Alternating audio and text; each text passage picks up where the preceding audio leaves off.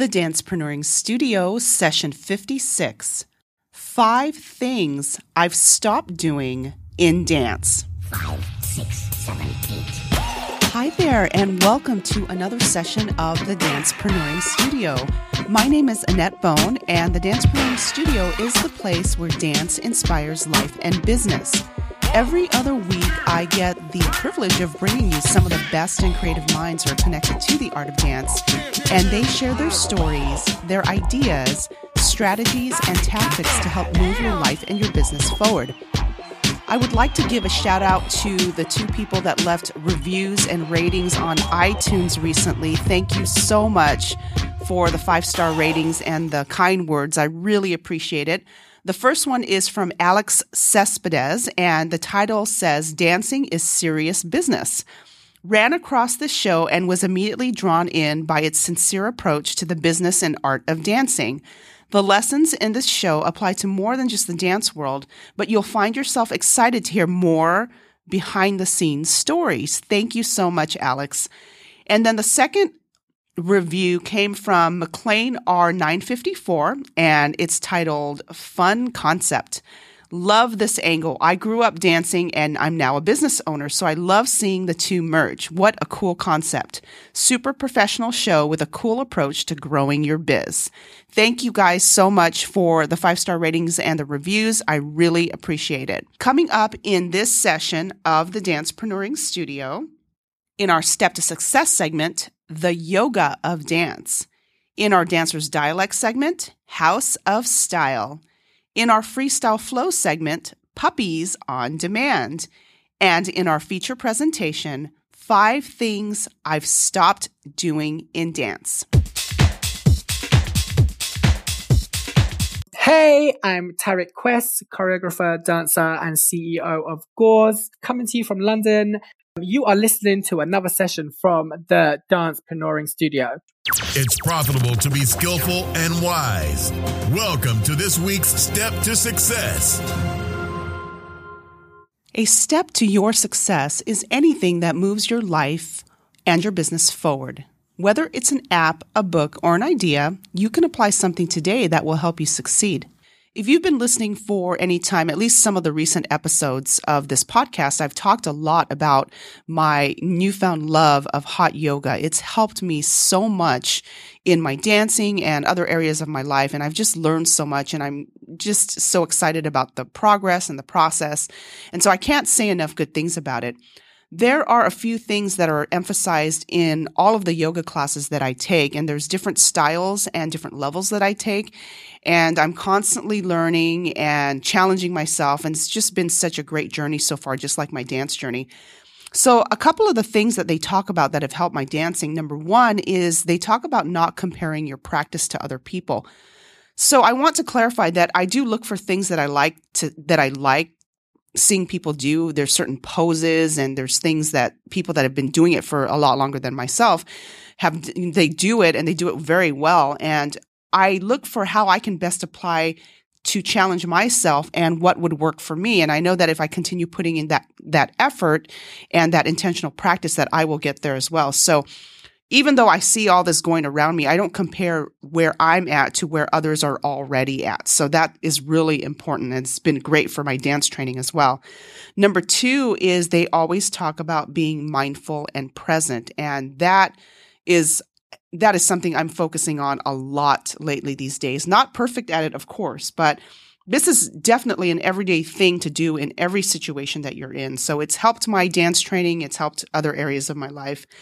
Number three, they talk about being your own teacher first. And I believe innately that you are wired to know what to do in a lot of the situations that you faced. And so they really talk about trusting your instincts and just trusting how your body is and what your body is telling you while you're doing yoga. And so that's been extremely helpful in my dance training as well.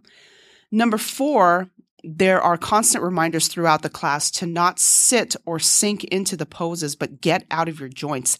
Yoga and dance are very active in that it's not just about hitting a pose all the time or sitting in a pose. It's about being active and extending and expanding. And so that's helped tremendously, especially in my uh, technical classes where I, before I was either I was just not listening or don't know if it was ever taught to me to just not be sitting in your joints and really be extending it out of your joints. And that also helps for injury prevention as well. So that's been huge learning that in yoga or getting that emphasized in yoga so much, which has translated, of course, to my dance training. I recommend a video by Monika Volkmar, who I interviewed on session 40 on yoga hacks. And it's a great video and also some information on some of the transitions in yoga so that you don't screw up your knees and your hips, which of course are hugely important in dance and other forms of physical activity. So I would highly recommend that you check out her information.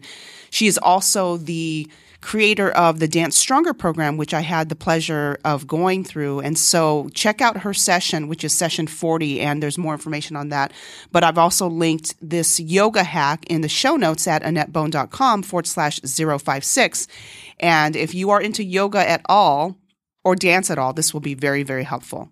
And number five, they always talk about how the breath is more important in the transitions into the movements than anything else is flowing with the breath. And especially with certain styles of yoga where the breath leads the movement. And so I'm finding that extremely helpful again in my dance training. So again, I cannot say enough good things about yoga and it has helped my dancing and my life very much.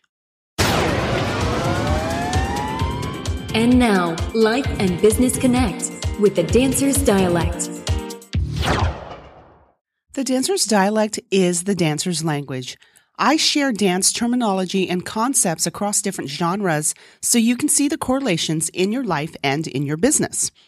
I was recently at a birthday party slash dance party slash fundraiser, and it had been ages since I've been in a club environment. And it was inspiring for me to enjoy the music, watch some innovative freestyle dancing going on, and just get out of the studio to experience something different. Because it was mostly house music that was played, it got me thinking about different styles of house dancing. And I came across lofting, which I had not heard of, but in watching some of the videos, you definitely see it incorporated in different styles of dance. According to housedancer.com and the legacy of the loft dance style, and I will link this in the show notes at AnnettBone.com forward slash 056, this is what it says. Lofting is the term used to describe a very smooth and sensual, quote unquote, freestyle form of dancing that is said to have originated at a legendary underground dance party known as The Loft, which began in the 1970s in New York City, hosted by David Mancuso.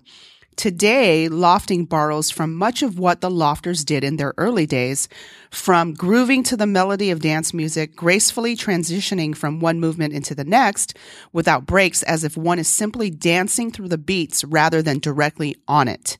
Lofting is a unique freestyle form of dancing that welcomes many styles of movement while keeping true to its fluid, graceful essence.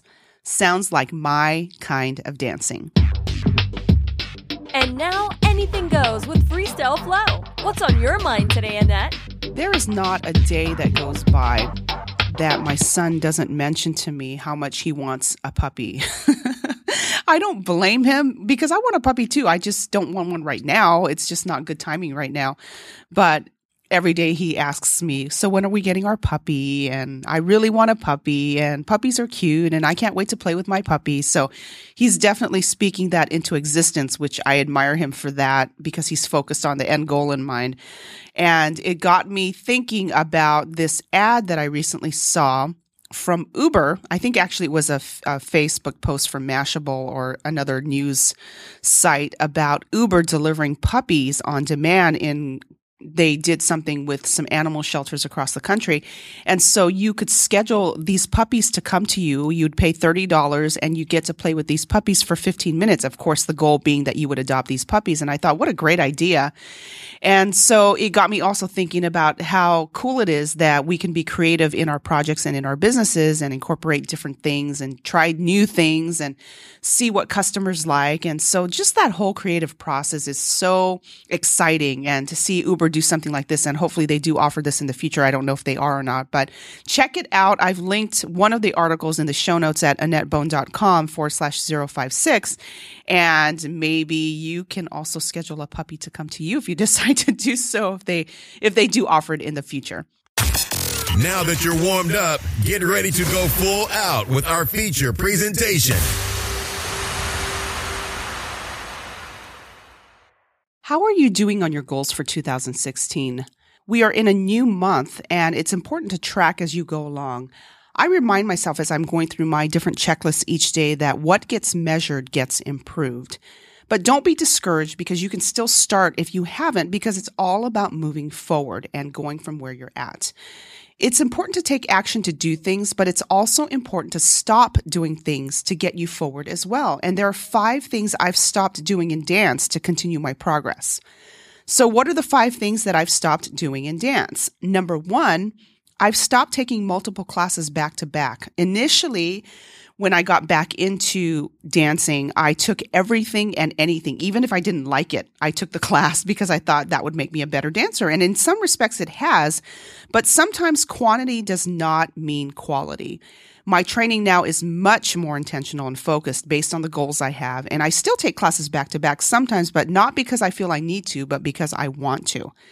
Number two, I've stopped judging my progress based on one class, one workout, or one training session. Is there something to work on? Always, of course, there's always something to work on. Is every class perfect? No. And unless you're comfortable being where you're at, then of course you're going to plateau and and judge where you're at. But I know that if I'm intentional and I put the proper work into the right places, I will get the results that I'm looking for. Number three, I've stopped having FOMO. And according to the Urban Dictionary, yes, the Urban Dictionary, FOMO means the fear of missing out. And if it didn't work out that I couldn't attend a specific master class or a workshop, then before I'd get really bummed out about it and I thought, oh my goodness, I'm missing out on this training, blah, blah, blah. But now I realize that if I'm not attending a certain class or workshop or whatever, then it just wasn't meant for me to be there. And there will be other opportunities. Number four, I've stopped holding my breath. Thanks to the other dance training I'm doing outside of regular classes, yoga, and my own workouts, my lung capacity and stamina have improved immensely, and I don't hold my breath while I'm doing choreography. Whether you dance or not and you want to improve how you breathe and build your stamina, I cannot say enough good things about the benefits of cross training and yoga. Number five, I've stopped focusing on how much time I've lost by not dancing all these years. There's nothing I can do to get that time back, and focusing on regrets does me no good. I've spent way too much time doing that and have depressed myself beyond you know focusing on things that I just cannot control and that the time is gone. I you just can't do anything about it. So now I focus on the fact that all I have is the present moment. And if I can continue focusing on all the good that is within that present moment whether I'm in class training or elsewhere I gain so much more